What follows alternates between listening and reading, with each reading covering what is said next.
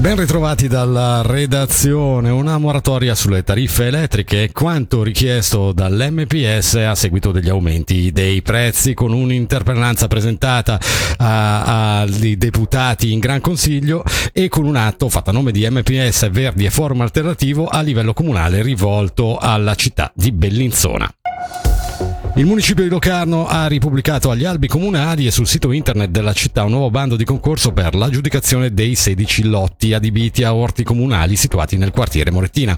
I criteri di aggiudicazione sono stati aggiornati, scrive il municipio, per rispondere in modo ancora migliore all'interesse eh, pubblico del progetto. Gli interessati, obbligatoriamente domiciliati a Locarno, potranno partecipare al concorso fino al 26 settembre 2023 alle ore 11. Per lo sport, quasi 6.000 persone hanno assistito ieri al Galà dei Castelli che ha portato a Bellinzona stelle di primo piano dell'atletica come il campione olimpico del mondo di salto in alto Gianmarco Tamberi, giunto quarto con eh, 2 metri 24.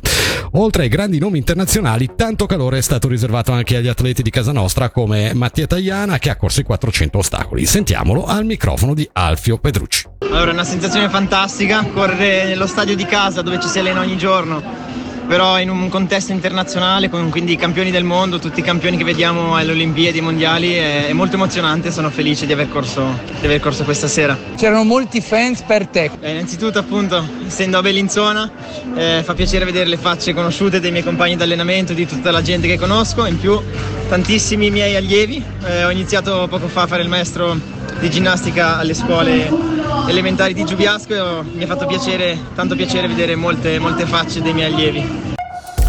Ora la meteo, al sud nuvolosità mattutina estesa, nel pomeriggio ritorna a cieli generalmente soleggiati, temperatura minima 19 gradi, massima 26.